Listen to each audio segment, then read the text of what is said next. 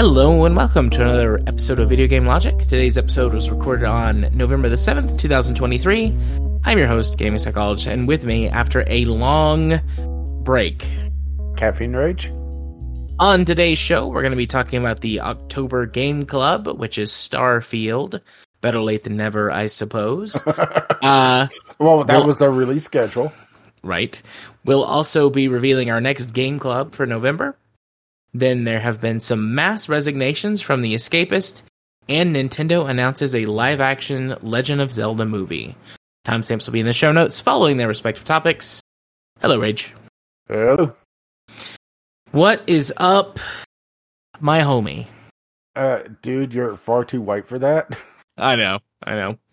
We uh, uh, uh, hearing you say that feels almost as bad as like watching a, or yeah, uh, doing some of the early stuff in the next game club game where it's a this is a AAA developer trying to act like they're on the streets and being cool and oh I haven't even played the next game club game yet so Goody can look forward to some awful cringy B movie level acting. I, I mean I mean with the I mean with the franchise it's kind of a given. That's true. That's true. But um yeah. No, we we talked about what's been going on with us for an extended period of time for this week's Franken content, so that'll you get to hear all about it. Basically, it's the short version is work stuff um and like new schedule type stuff and then personal stuff like kind of mm-hmm. getting in the way um these the you know this past week or two so but here we are we're back from outer space and we're gonna do a thing Actually, that kind of works because I was just making the joke from like I will survive. Um, but you know, since this month's game club is you know Starfield, we're back mm-hmm. from space. We fast traveled back to here. oh, oh, Starfield. Oh, yeah. I, I don't know. Are you ready to dive in? Yeah, yeah. Let's dive in. Let let, let let's get the uninstall uh, out of the way quickly, right? Yes, yes. So, Game Club, for the uninitiated, is when Rage and I, on purpose, play the same game at the same time and invite the audience to join. And for the month of October, we played Starfield, Bethesda's newest release, which released in uh first week, second week of September, something like yeah. that. Um and we've already talked about it once like in a concentrated form mm-hmm. on the mm-hmm. show and then we have talked about it off and on for a month and a half, two months. Yeah, which is uh, far more emotion than uh, Starfield really deserves. Oh boy. Yeah, yeah. Starfield. I have notes. I have some notes. Yeah, yeah. I, I did some I, homework. I, I, have notes too. When uh, we talk, uh, well, well, I need to get this out here first, all right? Because I'm infamous about my hatred of Skyrim. All right. Yeah uh, that Skyrim actively made me angry. Starfield did not make me angry. And it took me a while to figure out why. Okay? Okay. And part of that is, you know, anger is an emotion, and that would require far better writing. Which I already told you, you said there's no, ooh, sick burn, but. Ooh, sick burn. But I think the reason why Skyrim made me angry and uh, and Starfield didn't is that, and I realize that part of this is nostalgia. You know, looking backwards in glasses, is that while playing Skyrim, I knew that they were capable of doing a lot better and making a better game. I'm not convinced with Starfield. I don't think they can make a better game at this point. I think they're just utter shit.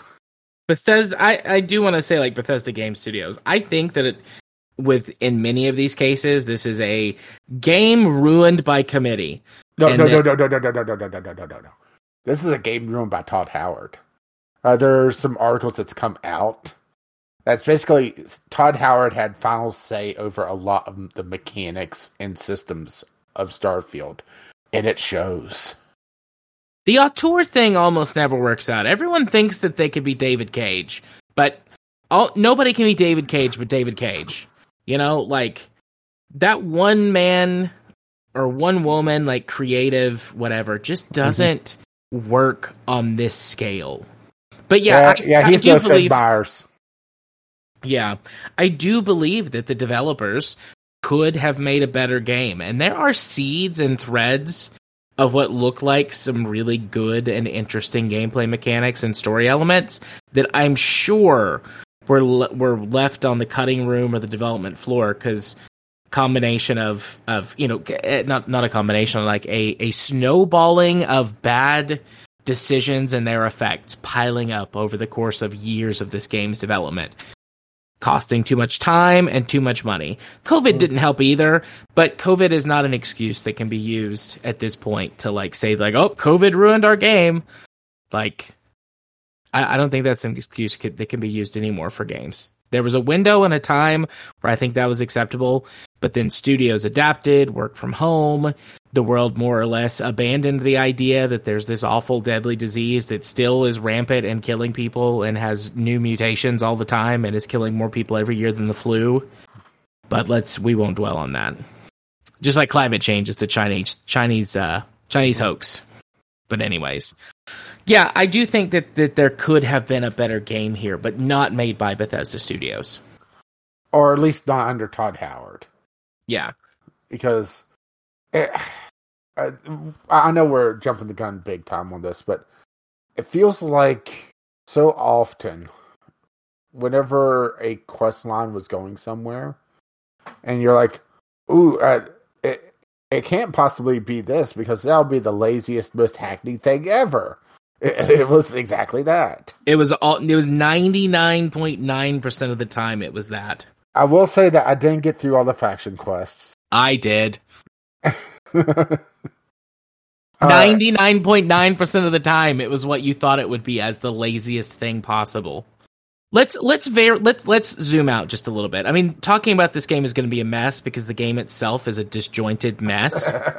Um, I don't think unless unless this was like a single person deal where we could like curate and go through our thoughts, but the conversational style of our show, I think makes that impossible since we don't actually do very much prep work beforehand. Um, If we played the game, that that's enough. we did. Um, my experience with Starfield, I did a lot of homework. Starfield is my type of game. This sci-fi, uh, ostensibly, because it's not. Um, it's it it is sci-fi. But It's this sci-fi sci-fi, light. this sci-fi space exploration game is like my jam. Mhm. I've got hundreds of hours in Elite Dangerous and hundreds of hours in No Man's Sky and hundreds of hours of, in Space Engineers and thousands of hours in Eve Online. Like, this is my jam. And so I put a lot of time and effort into it, trying to like compare it as objectively as I could to some of these other games that it was trying. I, I, I feel like it sold itself as trying to be like. And so I played through all those major quest lines. I New Game Plus the game. Um, I spent a lot of time doing testing on mechanics and looking up online sources for testing on mechanics. I put together like a spreadsheet for um, sort of what it takes to actually be able to engage with all of the game's mechanics. Like, I did my homework. And then I think you played the game more like a normal person who was like, nah, eh, eh, and then just like bounced off of it. Uh, saying bounced off of it makes it sound like I played far less than I actually did. I basically tried to engage with as much modding tools as I could to try to make the game palatable. Uh, the, the first, the first, my first major issue is just how abysmally slow the leveling uh, curve is, and how many levels you need to unlock basic mechanics. Oh god, let me pull up my spreadsheet. Uh, I, I've got a a you know a Uh, the first the first few levels go fairly quickly, and then it just falls off a cliff.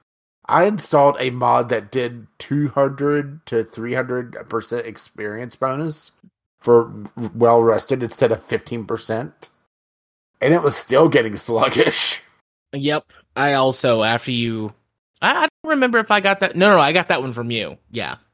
Uh, I mean, there's things like you don't get a stealth indicator until you spend a point. You can't pickpocket until you spend a point. Uh, you can't do negotiations until you spend a point. all right. So here's here here's my. I did. How many? Let's see. I looked up every skill. All right. So there are. Oh, I didn't actually total up how many skills there were. Uh, I can do some quick math because you can. There's 328. You can spend up to 328 skill points if you max out every single skill. Um. So what is Which- that? oh God, if you don't have uh, experience uh, r- bonuses, whew. That works out to 82 skills. So there are 82 skills in the game. You start with three skills with one point in them. Um, and depending then on your are start. yes, there depending on your start, there's different sort of career paths or whatever you can take that give you three different skills that are supposed to match that path. Um, and then there are a few things in the game that give you free ranks in stuff um, as part of quest lines. So if you do everything, there are you one from Ryujin, you get one from the main quest, and then you get one um, for completing uh, like a side, like a sort of a random like, oh, this is a discovery. Like, you know, you you find some stuff in the world that leads you to a quest, and you follow it. You get 3 Mhm. So you know it that knocks six total levels. So you only have to get to level three hundred and twenty-two if you wanted to if you wanted to max everything out. But in order to actually engage with all of the game's basic mechanics, you need 20 skill points. So if you only put skill points in what you have to do to be able to unlock all of the game mechanics, you have to get uh you have to get to level 18. And you have to spend all of those That's points. assuming, of course, that you picked a start that gives you the bonuses for you know what would unlock points That's true. unlock mechanics because well, you could get unlucky. Well, there are there's stuff in every single skill tree, so Mhm. you will get you know be able to shave at least a, a point or two off of that. But yeah, you could need to get as high as level 19 in order to. Uh, are get- you including stuff like uh, having the grenade throw uh, uh, arc shown? Because Uh, no, because that was uh, behind was it rank two and that requires the other infuriating mechanic on their level up system uh the challenges which once you unlock something another in order to put another point into it you have to do some sort of challenge related to that skill oh no, that's on the first thing. The trajectory arc is on the first. Okay. okay i can't remember i know it's oh no it's on the second tier of that of that tree Yeah, or or tree is being generous. Uh, it's more of a shrubbery. Right. No, no, no. Yep, I'm including the points you have to waste in order to get to those things. I mean, you Okay. can spend because it's in the combat tree. You can spend all of those points on ballistics. Most most of the weapons in the game are ballistic weapons. Yeah, So- which it feels very boring for a sci-fi uh, uh, game, doesn't it? hmm Uh, okay, I, I heard somebody call this game something, and I want to hear your opinion on it. Okay. Bethesda made Starfield NASA punk, where Hmm. they try where they tried to make everything very clean and very white, and they didn't want to do like the used up future or any sort of like even grunge because even their grungy city, uh, was there like four or five major cities, quote unquote, or settlements or whatever you want to call them. Uh, even their grungy one isn't really that grungy. Only thing grungy about it is the frame rate. No, that doesn't feel right. NASA punk. I mean, I get what they're going Well, for when they well, say that, but particularly, uh, yo, uh, the UC, you know, where yeah, they're basically trying to make essentially the clean future, but not do full on Star Trek uh, unlimited resources through replicators. Yeah. I mean that makes sense for the UC for that faction. Mm-hmm. I think I mean I think that's what they're supposed to be. This game's version of the, you know, the Star Trek Federation. Yeah, which uh, But let's hang on, let's not get away from this yet, yeah, right? Yeah. So t- you have to you have to get 20 points to unlock all of the basic skills in the game, which is the stealth meter, the persuasion chances, being able to pickpocket from people, being able to do the combat slide, um, Combat and slide. combat slide and power attacks, being able to uh, let's see negotiation, being able to do piracy, um, and bribery for certain speech challenges, which unlocks, um, you know, like I said, piracy, and then some other negotiation options, air quotes negotiation negotiation options. Getting access to the grenades, um, and like being able to see where you're throwing grenades. Being able to use your scanner effectively, being able to use the jetpack, Jetpack. More like wet fart pack. uh, being Oh. able to g- engage with the the ship mechanics, the, the the space combat mechanics of like your lateral thrusters and targeting system. Uh, being able to pick locks. That's all of it. Yeah, that's all of it. That's all the basic skills. Now, if you want to actually be able to play the game at a moderately effective level, um, which lets you unlock the higher tier levels of ships, lets you be able to carry enough weight that you don't feel like you're constantly like running back to your ship to dump all your gear off because the weight the carrying capacities are extremely low that you can actually uh, earn enough money from all that loot you're carrying around. Um and and again we're not getting into science. We're not getting into weapon customization. We're not getting into base building. This is just like i can fly my ship good. My, my bullets do a bunch of damage. I've got some health and i can carry some stuff. 27 27 uh points to, On to top spend. of it, or 27 total. So you need an additional like 9 levels. All right? So we're I mean we're getting to you know, level 24, level 25, level 26 depending on what your starting perks your you know abilities give you. Mhm. But a first run playthrough unmodded for everything that I've seen online seems to be around level 30.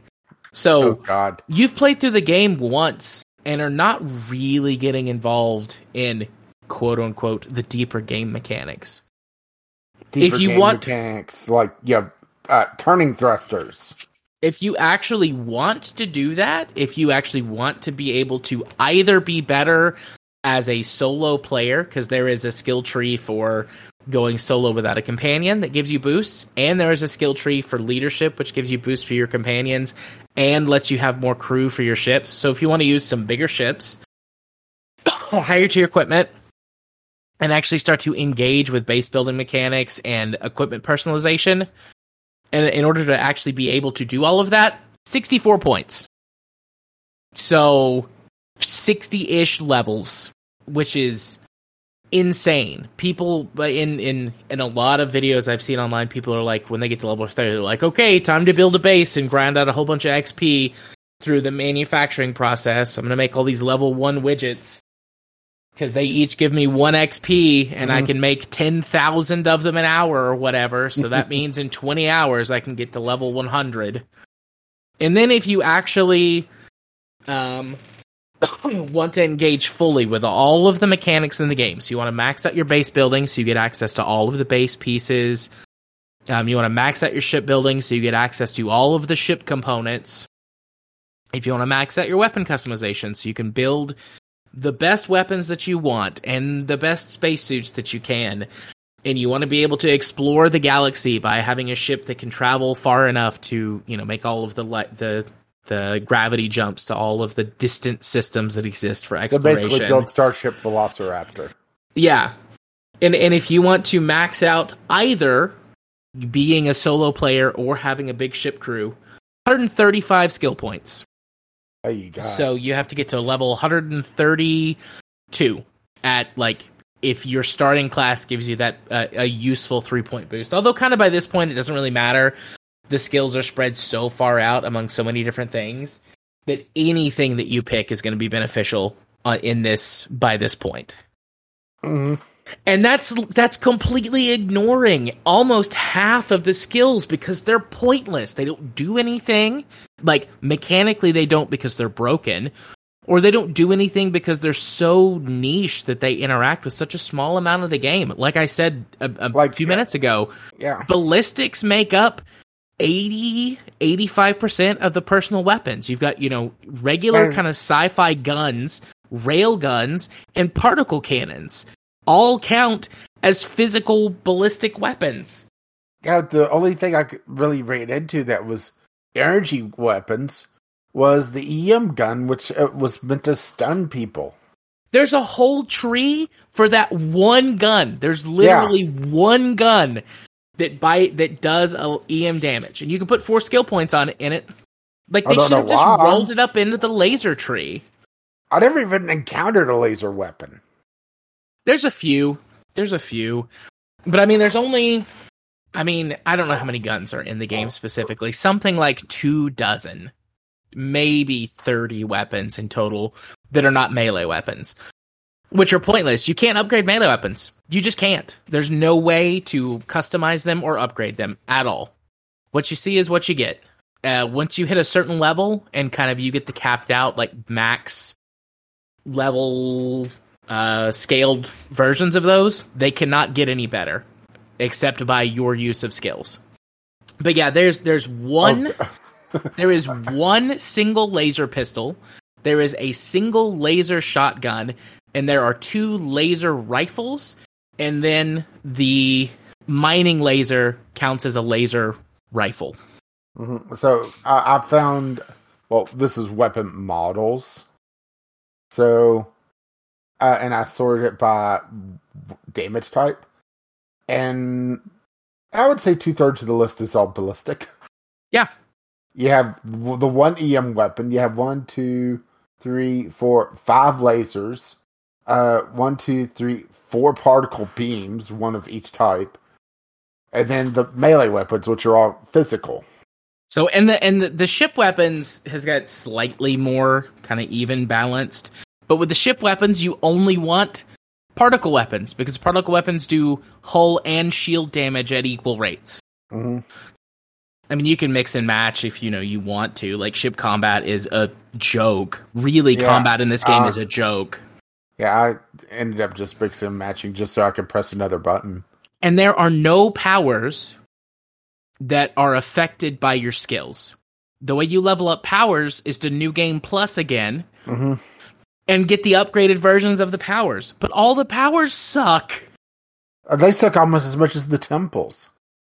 Uh, That's the, another. The, oh, uh, the temples are like the uh, you know, uh, which we're getting heavy into story spoilers. So if you give a shit about the story, uh, you you don't, shouldn't, but, Uh, but uh, Bethesda basically looked at like Legend of Zelda and saw, you know, well, people like temples. We'll give them temples, and they and they made all the temples uh, Superman sixty four. You fly Yep. through uh, rings for like five minutes, and then uh, it unlocks the big ring that you can fly through, and then that gives you the superpower. and that's it. In uh, super should be in really small letters. Okay, there are twenty four powers. Uh, the, uh, how about this? Super should be uh, uh, uh, uh, considered as strong as your jetpack, which oh, I'll get to the jetpack. There are twenty four powers that you can get. Only twenty three of which you can get through get on the first playthrough. The twenty fourth power, which also sucks, doesn't unlock. You get a special quest for it after you have New Game Plus because it relies on the the idea of like you're a multiversal being who can summon other multiversal beings, like your other multiverse versions of being to your aid. So they don't give you that one until you finish the main story and you know and New Game Plus. hmm Um, but they there are you know there are 24 powers. There are exactly three that are of any use. Uh, the first is a power that gives you for a little bit of time. Uh, I think it's like 30 seconds, maybe not even that long. Uh, unlimited or infinite oxygen, which means Stamina. that which is which translates to stamina. you can be in toxic environments and you won't take damage. That's also a useful thing for it. Um, for some reason, if you wind up with no spacesuit or on a planet where there's like lots of toxic gas, it protects you from that. But then, yeah, it gives you unlimited stamina so that for that 30 seconds, you can ignore the carry weight capacity and run around with, you know, 10,000 kilograms worth of, of uh, space rocks in your backpack. Well, here's fine. the other thing is that you could just ignore the carry capacity anyway because running with you know, yeah, you know, your entire starship in your back pocket will not kill you. It'll bring you down to like ten percent health, but you can just keep sprinting. Yep, it it won't kill you. It makes your screen all red and your character like breathes really heavy, but it, it doesn't kill you. So if you're in Um, a safe environment, like you know the main starter city, uh, you're sprinting to the lodge, yeah, the super uh, cool hunter club, uh, uh, to deposit everything in your infinitely uh, bottomless uh, chest. Yeah, it doesn't matter. It does make you run slightly slower if if that annoys you. But so oh, there- power there's far uh, other things in this game that annoy me more. Fair enough, but that power is useful. There's a power called Void Form that turns you invisible for like 15 seconds, which is extremely helpful for when you're uh, want to rob everything from a shop. Um, certain object interactions make you visible again, but you still get to get away with stealing the thing that you were stealing while you were you were invisible. You just have to wait for the power to reset and use it again. But you can interact with crates, so anything that has an inventory, you can interact with that inventory and it doesn't make you visible. And I don't know if that's on purpose or if that's a bug. so if you're listening to this and that doesn't work anymore, it was a bug. And then the third power that's actually useful, and this one is only very situa- situationally, um, is an ability that you get that is like a little black hole that sucks everything into it. It does a tiny amount of damage, which, you know, whatever. But what it's useful for is that it knocks every enemy down that gets sucked up into it. And one of the ways that this game uh, tries to even the playing field against you once you start to get to really high levels is it does the thing that many video games, you know, throughout time in immemorial do, which is spams you with tons of enemies. And so you you plop down a black hole, they all get sucked into the middle and fall down, and you've got like five seconds to blast them with a rocket Oh, oh, launcher. don't forget uh, uh, damage sponge. Uh, Yeah. so many bullets. Enemies are extremely damage spongy. But of the 24 abilities, those are the only three that are of any use. And some of them sound really cool. One of them lets you shoot like a laser beam out of your face for a second. There's one that shoots like a, a ball of plasma. Go There's- tickle beam. There's one that siphons health off of enemies. There's one that creates like a zero gravity field, which knocks enemies over, but it also is you could like you would think could be useful for like traversal because you can jump. You know, in a zero gravity environment, you can push yourself off there, which can let you jump farther. There's that one that neut- like that creates a neutral sort of one g or Earth gravity, which has the potential to be useful for puzzles which don't exist in this game, but could be could be interesting. Um, there's literally Fus Ro Dah, uh, you know, space Fus Ro Dah, which is funny, but the the black hole power does that job way better. Um, there's a completely useless power that I'm not sure if it's broken or not that is supposed to let you see um, like into the future but the only thing that it actually does is show you what someone's response is going to be to a dialogue option. And it's like, well, you can find that out by uh, in doing the dialogue option. And it doesn't help you during the persuasion mini game either. It doesn't show you whether or not your your thing is going to succeed. Um, let's see. There's a power that revives dead enemies to fight for you. Sounds cool, but they're extremely wakes, wake, weak. So it's not. Well, well, it's using also the combat AI, which, oh boy, half the time they're dead before they even get off the ground. There's one that lets you create a copy of something and it will fight for you. There's a power that um like makes you fly forward a little bit, so it's kind of like an extra boost pack or an extra jump. Um could again be useful if there were puzzles in this game, which there aren't. There's some My big puzzle for this game is where the fuck did the development time go? There's some others, but they're not. They're a waste. All of these, all, all of these powers are ultimately a waste. The ones that are good, the game would have been better off if that whole section would have been stripped from development and used for something else.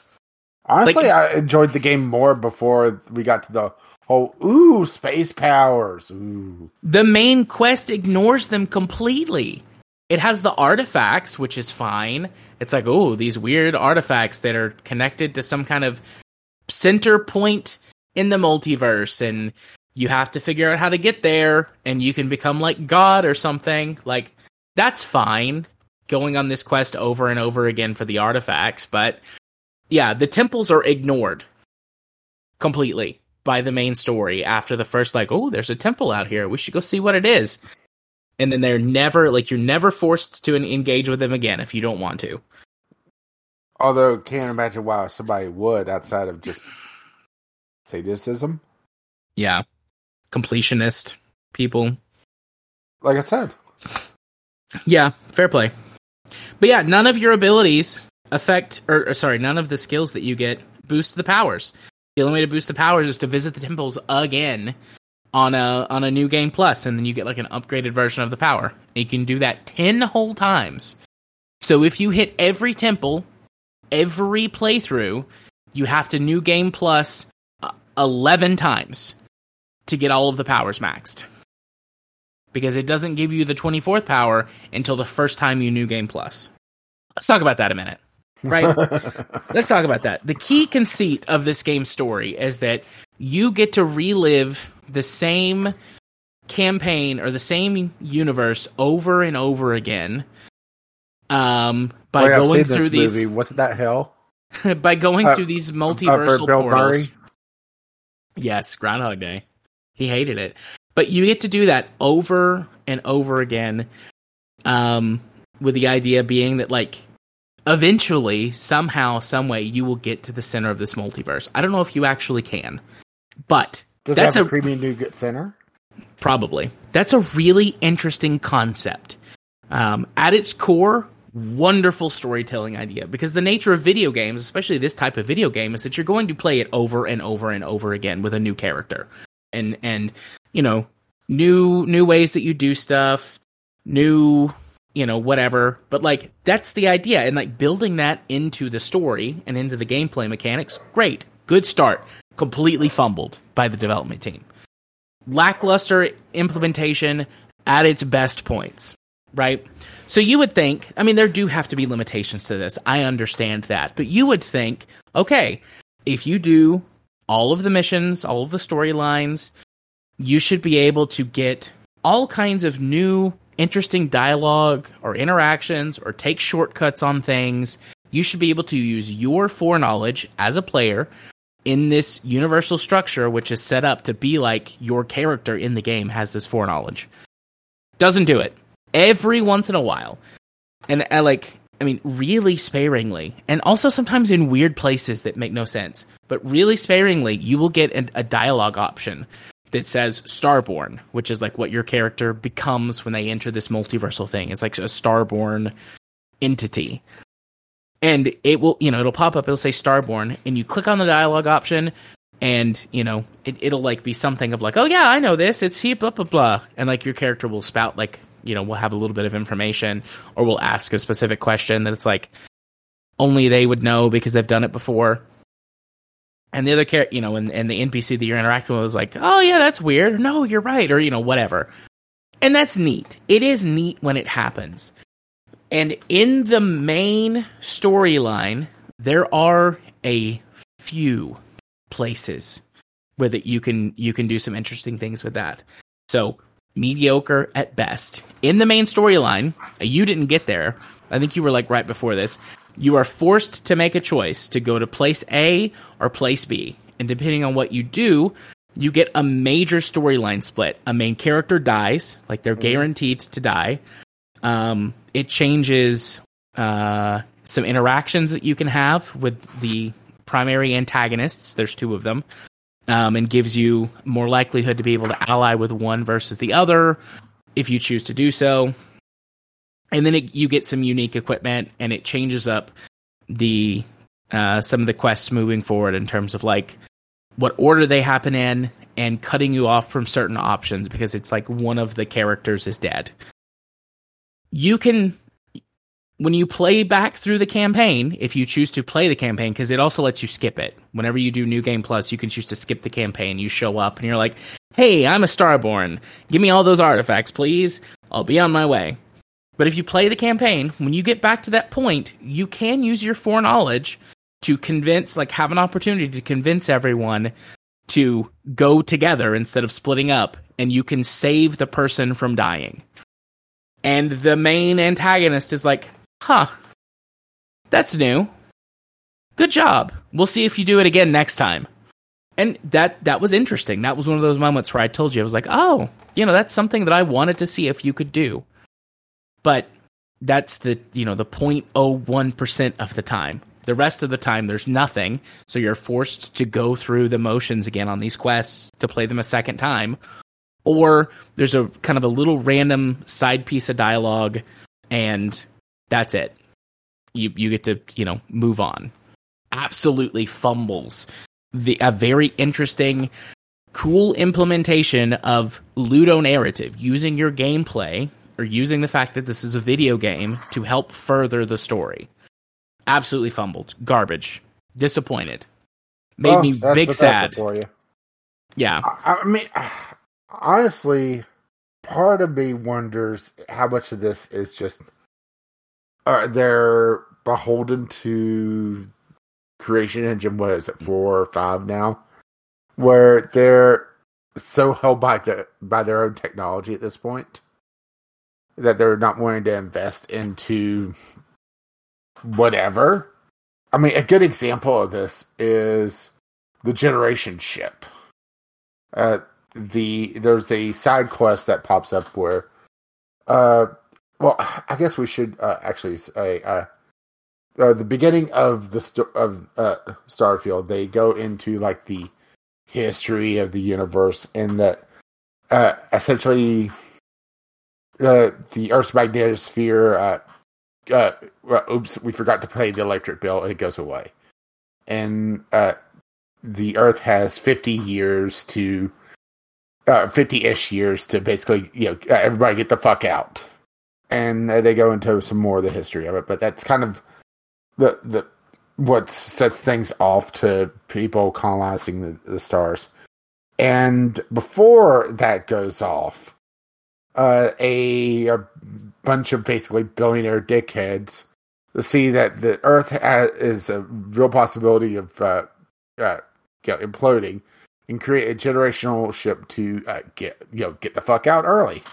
And it's one of those things that where the game is feels like it's so held back by its own technology, where it doesn't feel like it's this old tech that comes through uh, into the modern quote unquote age, and everything feels reused, and there's not enough feels like space on it, and it's kind of that way throughout the whole game where they're trying to do something but the game runs like absolute shit. And this is them pushing it as far as they could, you know? Yeah.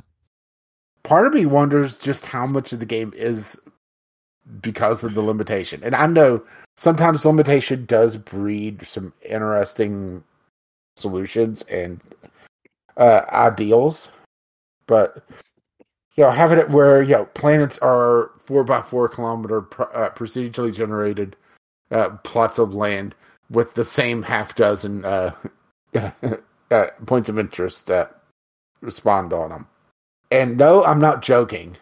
And there's no ground vehicles. Oh yeah, oh, the, the the only traversal you have is your jetpack, which is basically a boost pack. Depending on the flavor that you have, there's one that basically shoots you way up high in the air, one that doesn't shoot you up uh, very high, but instead moves you more horizontally. A balanced version, and there's one other, isn't there? There's basic, which is a weaker version of the balance. There's the Mhm. balanced. There's the skip. That's the one that makes you go more forward than up. And then Mhm. there's the power boost pack, which shoots you Yeah. way up. Yeah, which is yeah, shoots you way up. It makes you a pinata, but they're not jetpacks per se. They're more like uh, almost akin to like a double or triple jump Yeah. with uh, some uh, control over uh, how you're doing. But the thing is that because there's no ground vehicles and that that's your only traversal option, you're going to be running a lot. And whenever you uh, bring out the scanner and see, oh, point of interest. Oh, look, it's that cryogenics lab. I wonder if that's going to be different from the last half dozen ones. No, It won't it's be. not. Or even better is whenever you get into areas of the game that doesn't, that supposedly, you know, has less, uh, uh, less uh, civilization. Oh, look, it's the same cryogenics lab. They built another one here Yep. procedural generation does have its place, but it but if you're also going to have points of interest that are uh, ha- you know hand built, have more than three of them. Which I'm being a little facetious there. I ton- genuinely, I There's- genuinely think there's only like two dozen facilities yeah, that yeah, are not say. quest ones. Uh, well, there are some unique ones that are only on certain planets. But for the generic ones that pop up uh, through procedural generation, yeah, there's only a couple dozen, which sounds like a lot. But the thing is that if you're landing on a planet, you'll see between like two and five uh, points of interest on the uh, map. And th- there's no variance on one version versus another to the point that I went to the same. Uh, I'm trying to think of exactly what what one it was. Yeah, I know. I know it was a uh, basically it was a hangar that was overrun by bandits, but I went to three of them, and even the loot was ex- was the same, uh, minus what was I think randomly generated in some crates. But yeah, like oh well, here's going to be the illicit drugs that will have to go to the wolf system to sell. Uh, the wolf system has a uh, vendor that basically will buy anything that you won't get, and you won't get scanned for uh, illegal narcotics and stuff going into the system. Which, hey, uh, the skill for that is broken, by the way. supposedly. Yep. Yep. Um, if you max it out, it makes it easier for you to be scanned. I think if you get it to level three, it works, and then if you get it to level four, it like undoes itself. Uh, there's a whoopsie doodle. There's a whole bunch of stuff like that. I mean, you know, the ammo or damage doesn't stack properly. It's supposed to be multiplicative, and it doesn't. It just picks the highest damage type and applies that damage. And armor doesn't work right. Uh, damage resistance doesn't work right. Armor piercing effects don't work right. Um, effects like burn that are supposed to be able to be applied multiple times don't, and neither does poison and lots of stuff like with your ship cargo and your ship shields the they don't work like how the the skill says they're supposed to and i could go on but i won't Remember, most most polished Bethesda game ever. So, uh, what was the bugs that you hit that you uh, found enjoyable? My favorite one was uh, a, uh, a hostage NPC for the bank quest. Uh, ran through the airlock uh, to escape the firefight on a planet that had no atmosphere, and she did not have a spacesuit on. She was fine, you know. She she was just hanging around, looking at some rocks. what, what yeah npcs I, I i don't think npcs need to wear spacesuits at all uh one of my favorite bugs is that on outposts um you could uh get people like you could you could talk to them and then they would kind of just turn around and walk away. And you could lock them outside the habitats with no spacesuits. And then they would like phase through the dirt and disappear until you fast traveled away and fast traveled back. Um or the bug where that every time you tried to place items on your ship uh, they would go back into the ship inventory, creating this weird and stuff that spawns by default as part of the ship habitats that you put together, the ship modules could create this weird infinite loop where that you would fill up your ship with garbage. Um, I need a bug to do that. I could do that myself. because it would keep respawning the garbage into the inventory. Um, I had bugs with the mannequins uh, decorating my apartment after I completed the UC Vanguard quest, um, the uh, the or the Terrormorph quests. Um, you get the the penthouse apartment, and then you can place armor mannequins in there. And then I'd go to place armor on them, and the mannequin bodies would disappear. Um, falling through the floor was always great into the dark abyss. Um, having to force close my game and and open it again. Um, the awful, like weird shape shifting demonic faces, especially of children. That's kind of always been a feature, though, not a bug. Um, let's see, what are other bugs I encountered? My ship phasing through something I was trying to dock with, and then getting stuck, um, and needing me to reload the game to fix it. Well, I had at one point my ship. Uh, I'm not sure if it was docked with itself or if like a second version spawned in the docking cutscene. But i was like there was like a like a weird shadow of my ship, uh, and it just would not undock. So I had Yeah. to reload on that one. I think my favorite bug overall was my asteroid buddy.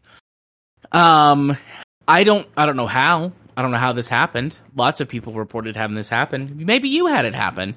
Um, but going to fast travel, um, from you know one one planet to another within a star system, sometimes randomly you would pick up an asteroid and it would just follow you in every single ship cutscene forever and I had an asteroid buddy. I had two of them actually for I don't know, the last 25, 30 levels worth of gameplay that I put in.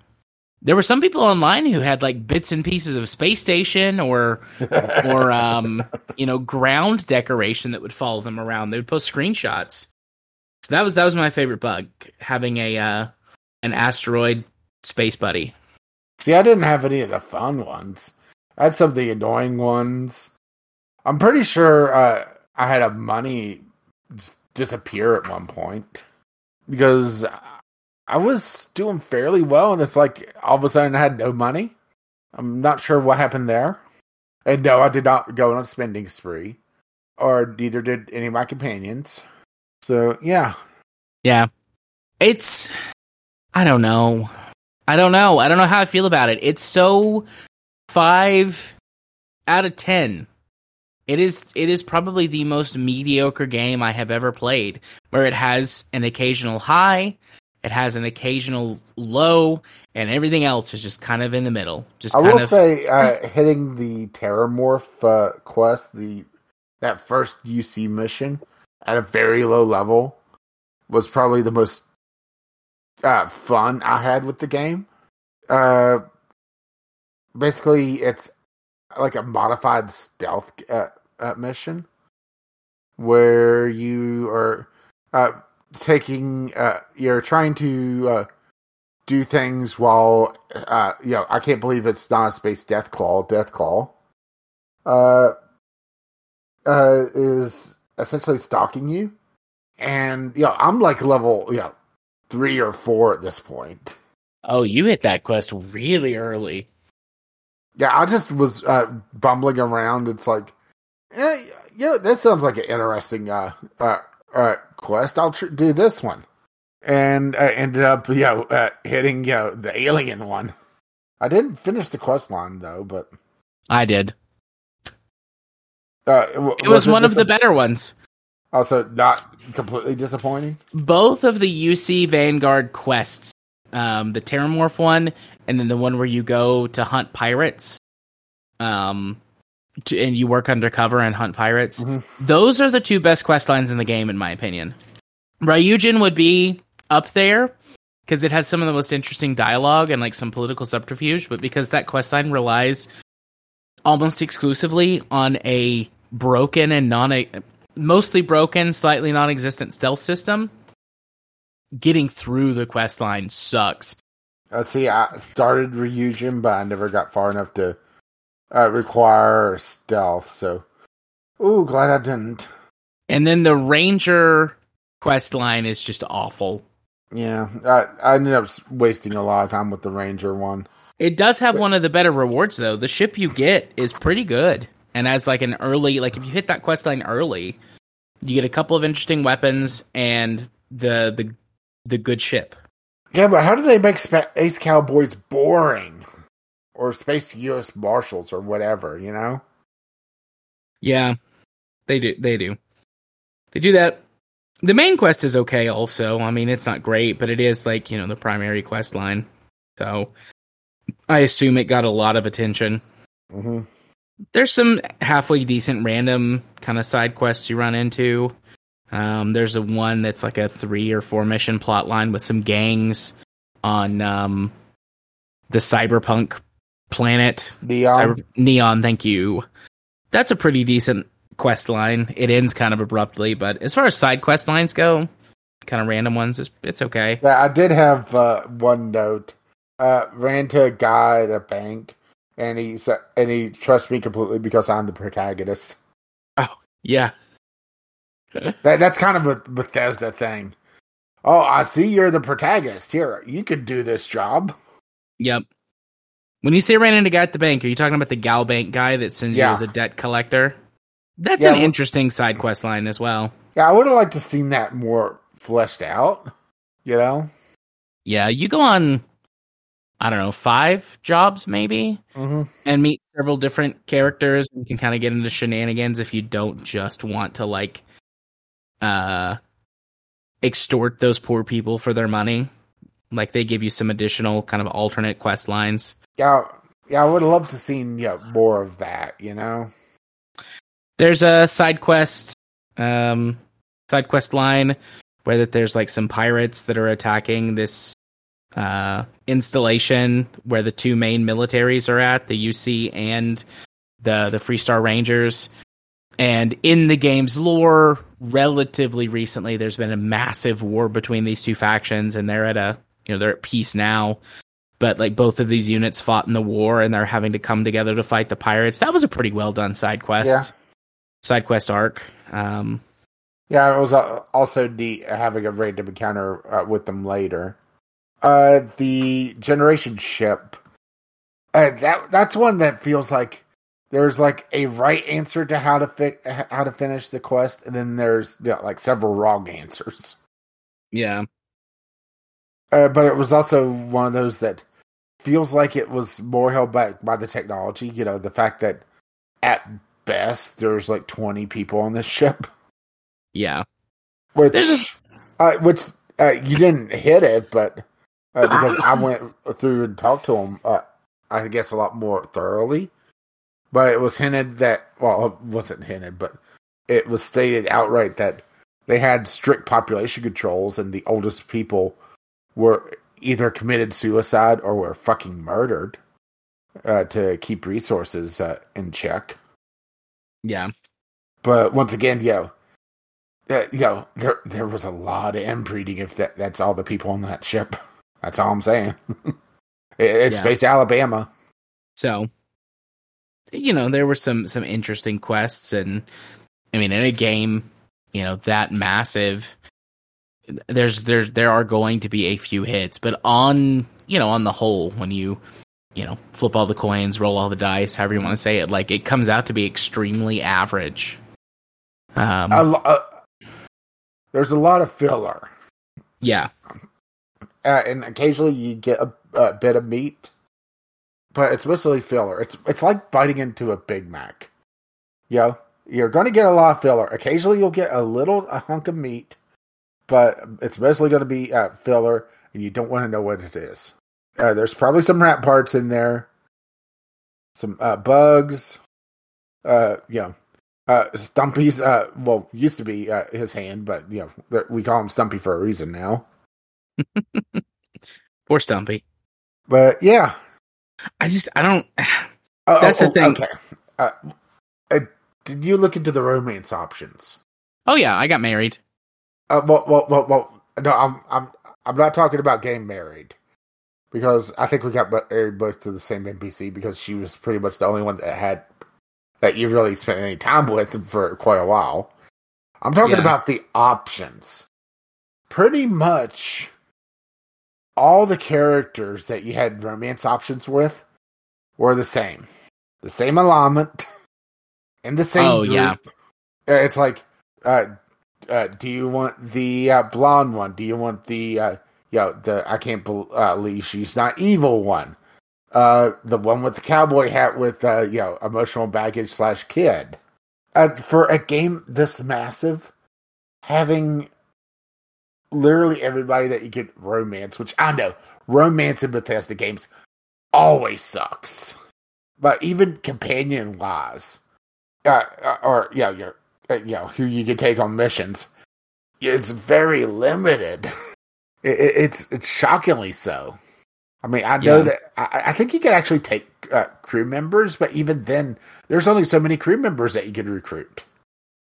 And, and guess what? That that's limited to a skill. You can have a max of nine crew members on your ship, and then a max of eight people on a settlement. Those are two different skills, by the way.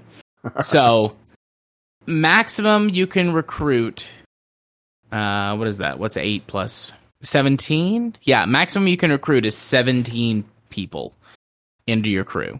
Technically, if you don't count the constellation members, because they're you can like go and grab one of them to follow you as a follower or as a companion Mm. and they give you the bonuses as if they're on your crew but they don't count against the crew limit. Technically you can have 18 people. There are three levels of companions. There are the constellation members which are like the highest tier companions who have the most skills. And Most- all and all are exactly the same people. the well they have the most skills the most of backstory content um and the most that you can get out of them um they can give you that they all have side quest lines. Then there are the tier 2 crew members who you can pick these guys up at bars and they're semi unique npcs um and they have less skills but they still have pretty decent skills they're full fledged companions that can follow you around. You can trade their weapons and gear with them. And some of them have minor side quests. Not all of them, but some of them. And then there's the tier one crew members, which are literally like they have one skill and they, they wear just like generic jumpers and they, they can't really talk to you other than like, Hi, Captain, how's your day? I hope you're doing well. Um, and they are the bare bones, like, I'm on New Game Plus. I want to find a couple people to like round out this thing on my ship, Mhm. and I'm ready to go. and as far as I know, they have no additional content. They're just warm bodies to give you a stat boost. Mm, bodies. But yeah, I could keep talking. I could keep going, but I don't know if I have much else to say. This game just doesn't do what it advertised itself as being able to do. It's not a good space exploration game. All of its main Hey, you competitors can fast travel that. to that uh, to that planet.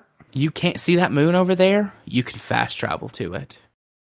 But it, it does not do space exploration. Really. It barely does it at all. But it doesn't do it as well as, as any of its competitors. Um, even Elite Dangerous, which is not primarily a space exploration game, has got a much more detailed way to explore, explore and scientifically study and engage with planets and things that you find on it. So it's not a good space exploration game. It is not a good combat focused game. Um, you know, the space combat is a joke. Uh, on foot combat is fine, but it's extremely repetitive and not very deep or interesting. And as a story game, it doesn't have a very good story. No Man's Sky does the whole main story like infinite universe loop better than this better than this game does. Like it's it doesn't do anything better than any of its peers and in in a lot of ways it doesn't even average out amongst its peers to be this kind of jack of all trades option. It lacks any real depth, it lacks any strong character, it lacks conviction or passion. It is a corporate property that is designed to sell you DLC and merch for as many years as they can. Oh, and don't forget, yeah, a three hundred dollar uh, collector's edition. well, merch. I, I always consider the collector's editions uh, separate from the merch because you know you never know uh, about another canvas shortage. but yeah, it just solid 5 out of 10. Solid like C minus. It technically is a game in the same way that just eating plain oatmeal is technically a breakfast. Like it gets the job done. If you need some game to play and you want it to be vaguely sci-fi, it gets the job done. But if you have any other option at this stage, I wouldn't pick Starfield. I mean, Maybe. especially uh, since so many of the systems just feel pointless in general. You know, building weapons, uh, uh, assuming that you get the points to put into the skill, uh, just feels pointless after a while because yeah, the weapons are leveled to whatever level you picked them up, minus a few exceptions. So you're dumping resources into a weapon that you're going to get rid of pretty soon. Uh, same for spacesuits. Until you get to that plateau, you're just dumping resources. And mind you, getting resources is either cumbersome and slow, or you're building dedicated outposts. And honestly, at the point of building outposts for some of these resources, the it just makes no sense to me because it's cumbersome there as well. It's sluggish. There's not enough storage for really anything. There, it feels like a shell of a good game held together with like uh yeah it's tape and a little bits of string and maybe some uh uh uh bubble gum just waiting for the modders to come in and actually fill in all the cracks. Because there is a hell of a lot of potential for modders to go in and fix this game. However i always view the modding community as a bonus and not the selling point. That's why I could look at KSP one and say, yeah, it's a great game, and it has modding potential uh, to make it even better. Versus going to Skyrim and saying, well, it's a piece of shit because you have to you know, try to mod in some fun. You know? Yeah. Yeah. I, you know, with enough DLC and enough mods, Starfield could be a really interesting, unique game, but it shouldn't have to be that way. The game doesn't, the game shouldn't have to depend, shouldn't have to rely on modders to fix it, and it shouldn't have to rely on, after a, I think Starfield started pre production in 2013, you know, a couple years of pre production, so active production, eight years. After eight years of production, you should have more to show for for it than this. Yeah, and I'm honestly getting fucking sick and tired of every game needing a, a redemption arc now. It's getting ridiculous. Yep. Agreed. Starfield is a game that is a galaxy wide and an inch deep. And it you know, I I don't want to talk about it anymore. I, I, I'm it's not to- even an inch deep. It's like the depth of a hydrogen uh, uh, molecule. But occasionally it gets down to inch. Yeah. An inch deep at its deepest. But yeah. I guess play it if you're bored and want to like waste some time in a way that is technically more interesting than watching paint dry. Well, there, there's a. Well, we we should put that one in the box of the the game of the year edition. Technically more fun than watching paint dry. Yeah. Technically more interesting than paint drying. 5.5 out of 10. Yeah, I mean, I think I pretty much sum it up in one of my thoughts here. Everything feels like it's spread thin, far too thin. Major towns usually have one major quest at best, uh, and there's one major town on a planet at best. When you're looking at older games from Bethesda, where you'll hit like two or three major uh, quest lines uh, along with some interesting side quests. Now it's just spread so thin. Never mind the fact that oh, I have to fast travel uh, back and forth between several planets in order to do something. So yeah, uh, shall we move on to our next corporate show of a game? Yeah, let's do that. So our game club for November is going to be Need for Speed Unbound. Mm-hmm.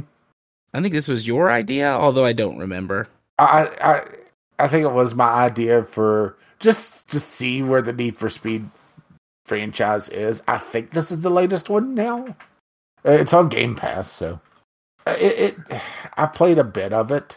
Uh, a little bit of a, a early take is that it's okay, but it also makes me want to go back to some of the older Need for Speed games.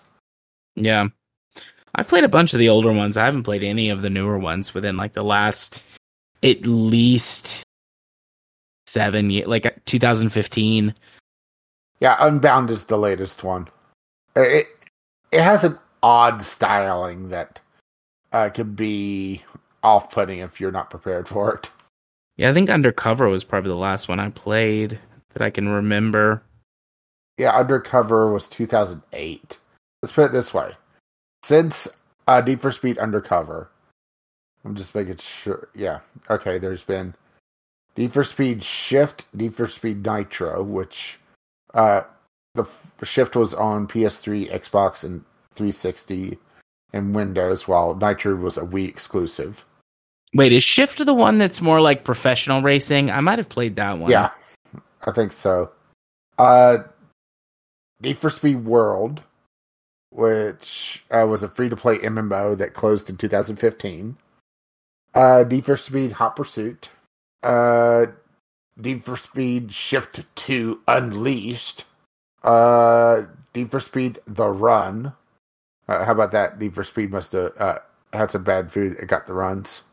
Uh, Need for Speed Most Wanted. Need for Speed Rivals. Need for Speed No Limits. Uh, Need for Speed just you know Need for Speed. Uh, it's was a series reboot. Uh, Need for Speed Payback. Need for Speed Heat, which I think was the one that had like the uh heist gameplay kind of cringy uh, trailer at E3 that one year. And then Unbound, which was uh, 2022. That's a lot of Need for Speed games, huh? That is. I didn't realize there were that many. I mean, some of these are platform exclusive. Like No Limits was Android, for example. There's a couple that like Nitro, and uh, there was a couple others that uh, that were like Nintendo platforms. Gotcha. Yeah, so Need for Speed, I guess. We'll check in on that franchise. Yeah, yeah. Check in, see how they're doing. Get annoyed with the voice actors because, all right. See if their check engine lights on. But, uh, I, I'm. I don't want to draw any conclusions here. Uh, if you see a screenshot for this game, you'll you'll you'll understand it. okay. I believe you. Moving on. Let's uh let's let's hit up our well, our first news topic of the night. Yeah, we're kind of uh, skipping on the community stuff right now because you know Game Club we knew was going to be long. Indeed. So yeah, um the escapist has mass resignations. That you know, why don't why don't you why don't you take this one for a minute? Oh, the Escapist. I guess it's finally dying. Uh, so the Escapist is a new, uh, it's a gaming news site that's been around for a very long time. Uh, it's kind of had up its ups and downs. It's had its controversies, but it's most well known for the Zero Punctuation series with uh, Ben Yahtzee Croshaw. And well, uh, that series is done now. Uh, uh, congratulations, Gamer Group. And, and we're spelled and uh, Gamer is spelled as annoyingly as possible. By the way, essentially, okay. I've been listening to the uh, Escapist podcast on and off for a few months.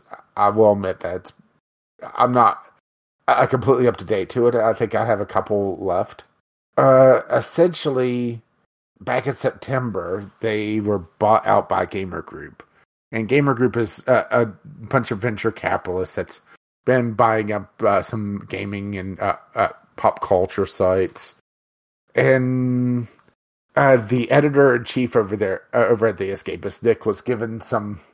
Well, they don't say exactly what the uh, uh, the targets were, but the Escapist wasn't them, so they fired him. And Nick has been the guy that's basically rebuilt the Escapist from a few years ago. At one point, the Escapist was pretty much a dumping ground for uh, zero punctuation. That was it on the website. You'd go there and be like zero punctuation from uh, this week, last week, the week before. No other news articles, nothing. They used to do a lot more video content uh, than just zero punctuation. It was just what was held, what was basically keeping them afloat. And they rebuilt. They built a uh, editorial team and was getting some decent uh, content out. And uh, they actually did a uh, a series that I was wanting to check out, but I guess I won't now. Uh, called Adventures is not Adventure is Nigh, where it's a D and D group, uh, basically just roundtable goofing off. You know, I mean that's just D and D groups most of the time, Yeah, sitting true. on a table, goofing yeah, yeah, off. but, yeah, but you also have Yahtzee in the middle of it, so Right, you've got a professional goofer as opposed to just the normies. pretty much right.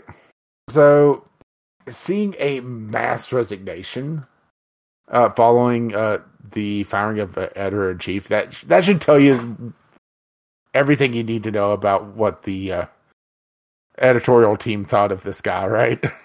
Yeah, And it seems like basically this group wants to flood their websites with AI content. There's a article that's going to be in the uh, in the show notes, and I want to emphasize: pretty sure not onion, pretty sure not satire. All right, there's still that like air of possibility because the internet these days. right.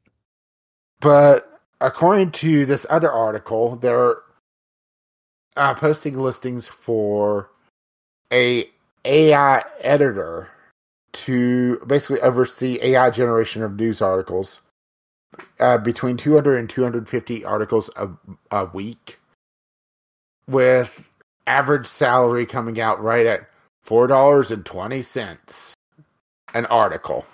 Yes, 420. And in case you're wondering, yes, Gamer Group, uh, the uh, founder of it, was a teenager that got very lucky with some investments and got a lot of money. Just like somebody with a, a, a certain emerald mine, right? Yep.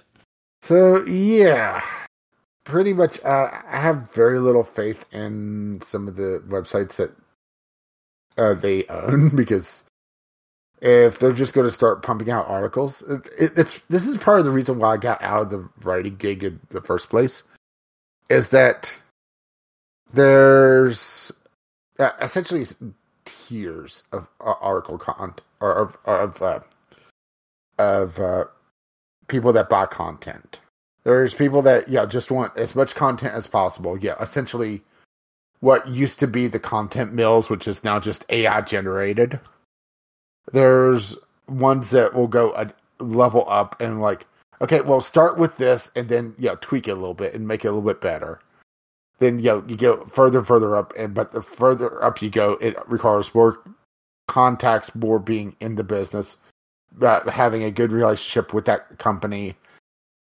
And I lost that whenever a couple of the websites I used to write for shut down. And I just was never able to transition because you have to try to claw your way back through the lower tiers of all the AI content mill uh, produced shit. Right. So to see the escapist that most likely going to be that now. Uh, there's a few others on the uh, list on uh, futurism uh, that uh, that they own that could also be susceptible to this. Mind you, they've called the jobs of at least 50 people on across their websites, and this was just a lay, uh, group of layoffs in March. So yeah, uh, expect expect some really crap articles out there, huh? Yeah. Or some really average articles, depending on how you want to, I guess, think about it. Mm, true. Granted, you know, the average can be dog shit, but, hmm you know. I mean, having a lead uh, editor making uh before taxes forty to fifty five thousand a year is absurd. That's low, especially for the amount of content that they're going to have to go through. Yeah. We're, we're, we're this is going to possibly make me sound like a piece of shit, but we're t- most likely looking at someone in a poorer country with English as a second or third language uh, that would accept that uh, uh, salary. Yeah. not- I don't think that makes you sound like a piece of shit because the way that you're talking about it is in like, this is the economic reality of the world that we live in and it's hot garbage. well, well, Like, it I- is what I'm, it I'm is. Just, I'm just always very careful whenever I, I talk about uh, people in lesser, less fortunate countries taking jobs like this, because part of that was the content mills back in the day.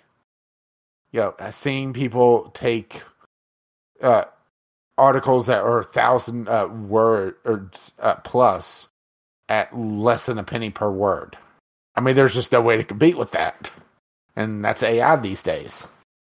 It's pretty much the same thing, or Yep. the sa- or the same level of content creation. So, uh, poor one out for the uh, for zero punctuation. They have already uh, said that they're going to uh, basically stick together. Uh, the people that resigned along with the editor in chief, and they're creating a new company called Second Wind. Uh, no details about what's happening with that just yet. They're going to have a live stream about that uh, the day after we rec- we're recording this, I believe. So yeah, I'll probably be uh, getting a new podcast to listen to instead of uh, uh, slightly something else. So there is that. At least I Always. At least Always I hope benefit. keep, keep the podcast going. I, I really, I think this is the, end for the escapists because one of the big things that they pivoted to, uh, whenever uh, uh, they did like the big revival, was fan engagement and community engagement and community funding. So a lot of Patreon stuff, a, a lot of their big series was uh, funded through like super chats through their podcast, through uh, Patreon campaigns, that sort of thing. So it makes me wonder just how they're going to fund this because the Escapists didn't have a ton of obtrusive ads. Oh wait, they're going to have obtrusive ads, aren't they? Yeah, Time to uh, for start- sure. Time to start selling dick pills. My brain finished that sentence with pics. Time to start selling dick pics. I mean, uh, if you insist. No, bad, bad touch. I don't know if that's a touch if I'm sending you pics, but Or you're touching it, bad touch. I mean, I'm pretty partial to that touch, but everyone is entitled to their own opinion. So speaking of opinions, Nintendo announces live-action Legend of Zelda movie. Because I don't think you really had anything to say about the Escapist, right? I don't. I haven't really participated in any of the ongoing escapist stuff in several years. I mean, when you brought this up, pretty I didn't realize just- that they'd had a revival. Yeah, they had a revival uh like two years ago. Well, good for them up until it fell apart. Granted, no fault of their own, but Mhm. Yeah, if you want to uh read something fun, go check out the uh uh Wikipedia page for a gamer group. Uh and it's G A M A R. Oh, what the hell? Sorry. Oh no. It's, oh, anyway, do you want to talk Zelda? yeah, let's do that. Let's do that. So, um, a- as you as you said, uh, Nintendo announces live action Legend of Zelda movie. Mhm. Um, There's not a lot of info about this just yet. Uh, uh, this is just the initial announcement that hey, we're doing a thing. yeah, It would be interesting.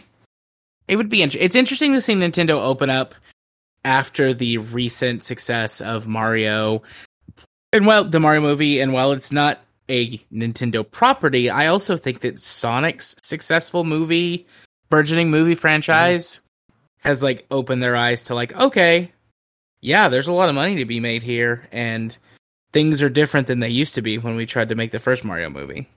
I mean, so. I mean, here's the, here's the thing about this first Mario movie is it was the first video game movie, period, and they made it back when Mario. Uh, the big lore of Mario was he runs to the right, and uh, the princess is always in another castle. Actually, I don't even know if Mario Two was out at that point. It, it was really early, and if you disconnect, you know, uh, you know Mario from uh, that movie. It's an interesting, like dystopian, uh, like sci-fi movie. It, it, it, I really am convinced that the original Super Mario movie it, it gets a lot of more flack than what it really deserved. And yes, I have watched it. I haven't seen it in a while. It, has been at least ten years since I've seen it. It is weird. It is odd. And if you ignore you know, the fact that this, this is supposed to be Super Mario, it's actually fun, you know? And not a whole, know, this movie's so bad it's good either. At least in my opinion. So, yeah, uh, Legend of Zelda, that there is quite a few areas you could go with this. I mean, first of all, are you going to follow any of the particular games? All right. Uh, yeah, I, I feel like the most likely options are Ocarina of Time, because that is one of the most popular, not only Zelda games, but video games of all time. Uh, the more recent stuff, just because it's prevalent on everybody's mind. Or you do kind of a, maybe not a spin off per se, but you um, like, I mean, it's going to have Link. It's going to have to. It's going to have Link. It's going to have Zelda. It's going to have Xanendorf. Xanendorf? Ganondorf. I feel like those three are going to have to be in it, but it serves as more of like a compressed origin story or something. You know, like it's it's telling instead of one game story, a summation of a bunch of them. I mean, the thing is that Ganon is even uh, is it even in all the Zelda games. So I don't think Ganon has to be a you know uh, antagonist per se. Uh, I could see them even diving into like the lore and history of Legend of Zelda instead of having you know, Link as we know him.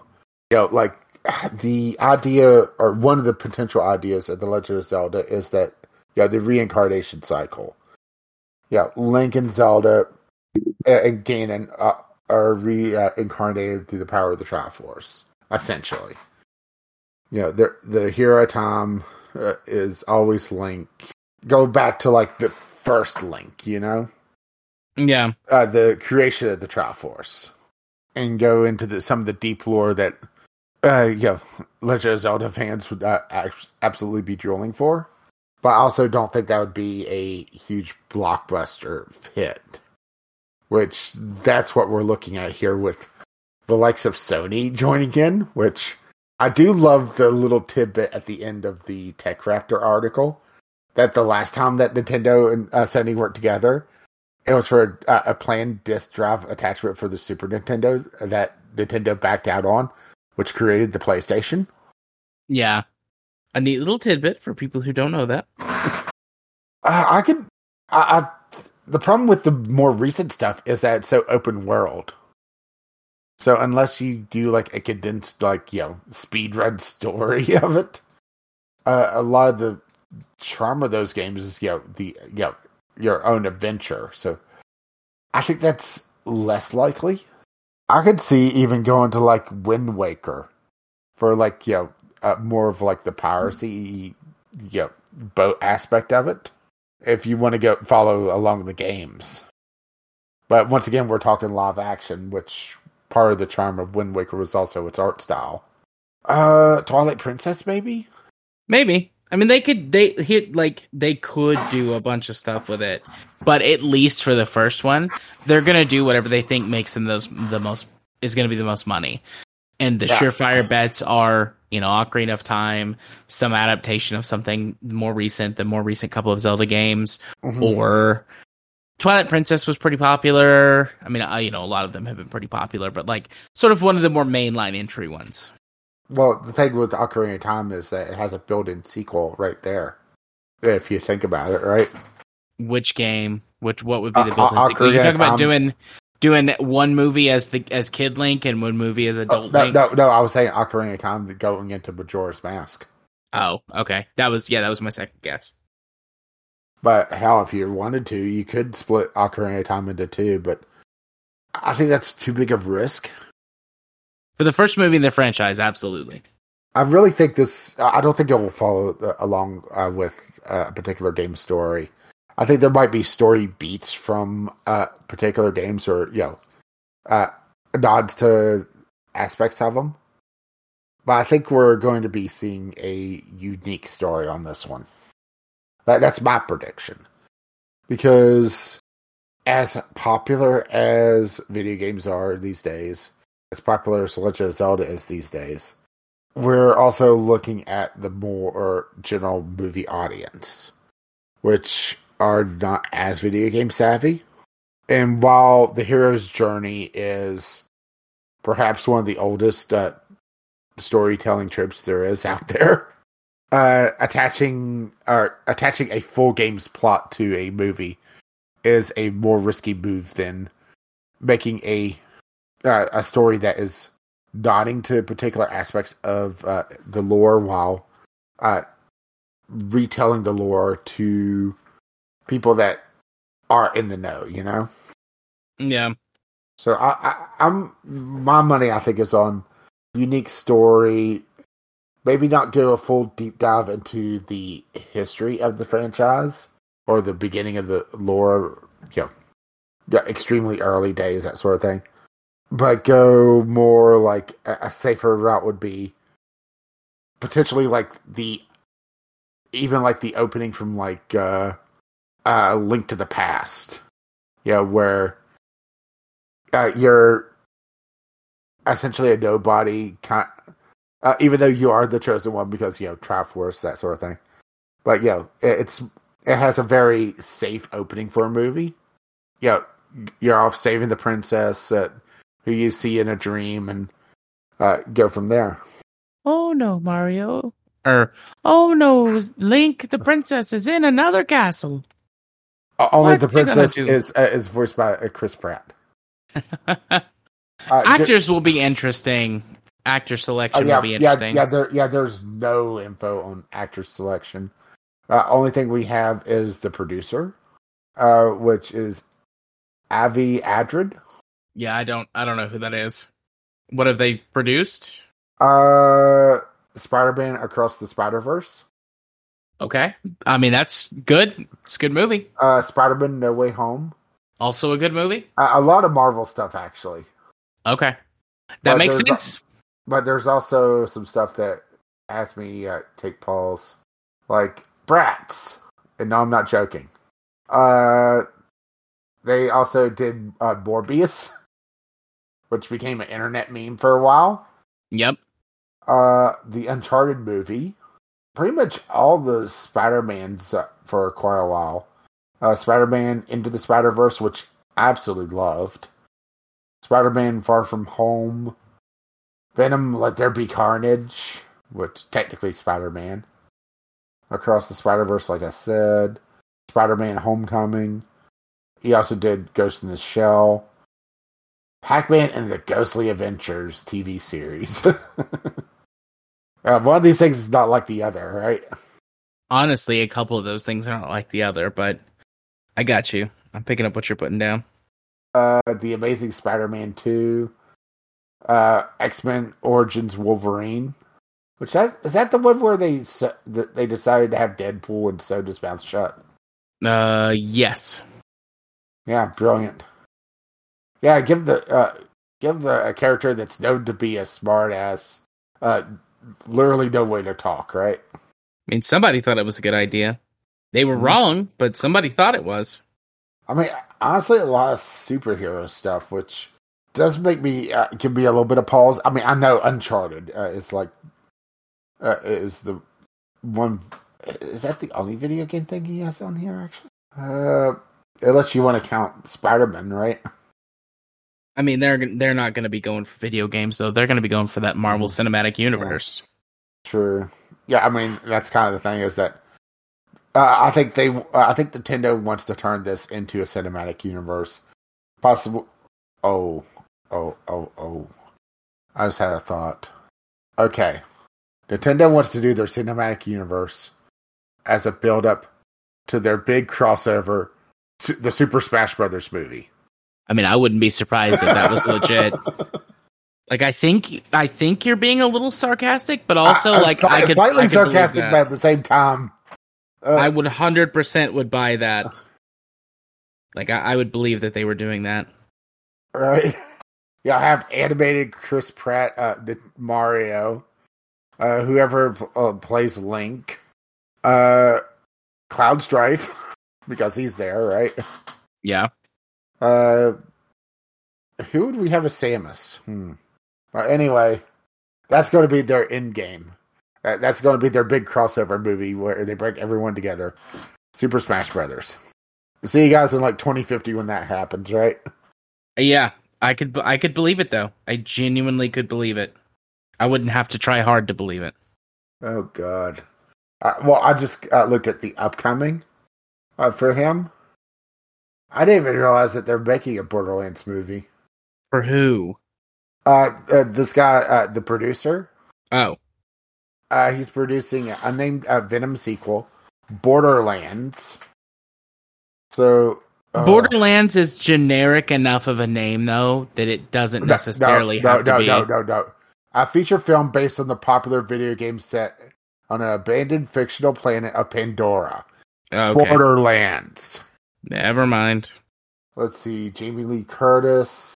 Uh, uh oh, oh shit, Who the hell would Jamie Lee Curtis play? She's Uh, like, Tannis, but oh, but Claptrap.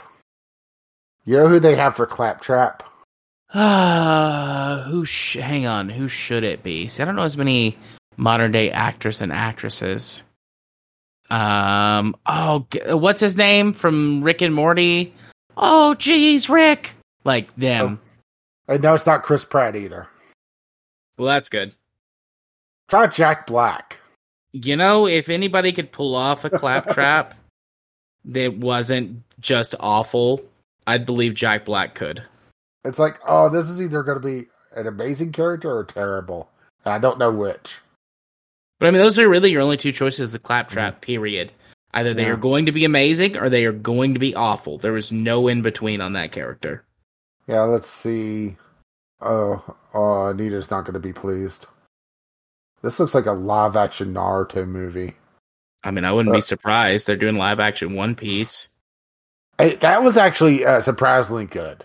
Well, it's like it's it's the exception to the rule. maybe live action Naruto will be surprisingly good. Uh, let's see. Silver Sable, which I believe is Marvel. The Sinister Six, which is definitely Marvel. Marvel. Um, Spider-Man Beyond the Spider-Verse. So, hey, sequel, right? Yep. Metal Gear Solid. Uh, Kraven the Hunter. And the Untitled Venom uh, sequel. So, I guess that whole, you know, he doesn't do a lot of uh, video game stuff. He took that personally. yeah. I don't know. It could be good. I, I look forward to at least seeing it. It'll be interesting. hmm Let's see. It looks like it's a, like an amalgamation of Borderlands 1 and 2 based on the cast. I'm still l- looking at the cast list here because they have uh, Tina in this as well, which pretty sure she didn't show up in the first one. I don't know. I don't remember. It's been forever since I played the first Borderlands. So, I mean, I know we started playing it, and we but we didn't get very far. Yeah, we got bored. So, like, you know, I did beat it at one point, but that's Mhm. been a long time ago. or I should say, it looks like uh, some characters from Borderlands 2 shows up in uh, this one, but yeah. Well, that's got to be uh, something to uh, look at some point, all right? Yep. Yep. If we ever uh, want to, we could always uh, uh, take Game Club uh, as a movie night. Could do watch along, hmm watch party. Woo! All right, my friend. I think it's it's time for us to to pack it in. So Yeah. why don't you uh hit them with them socials?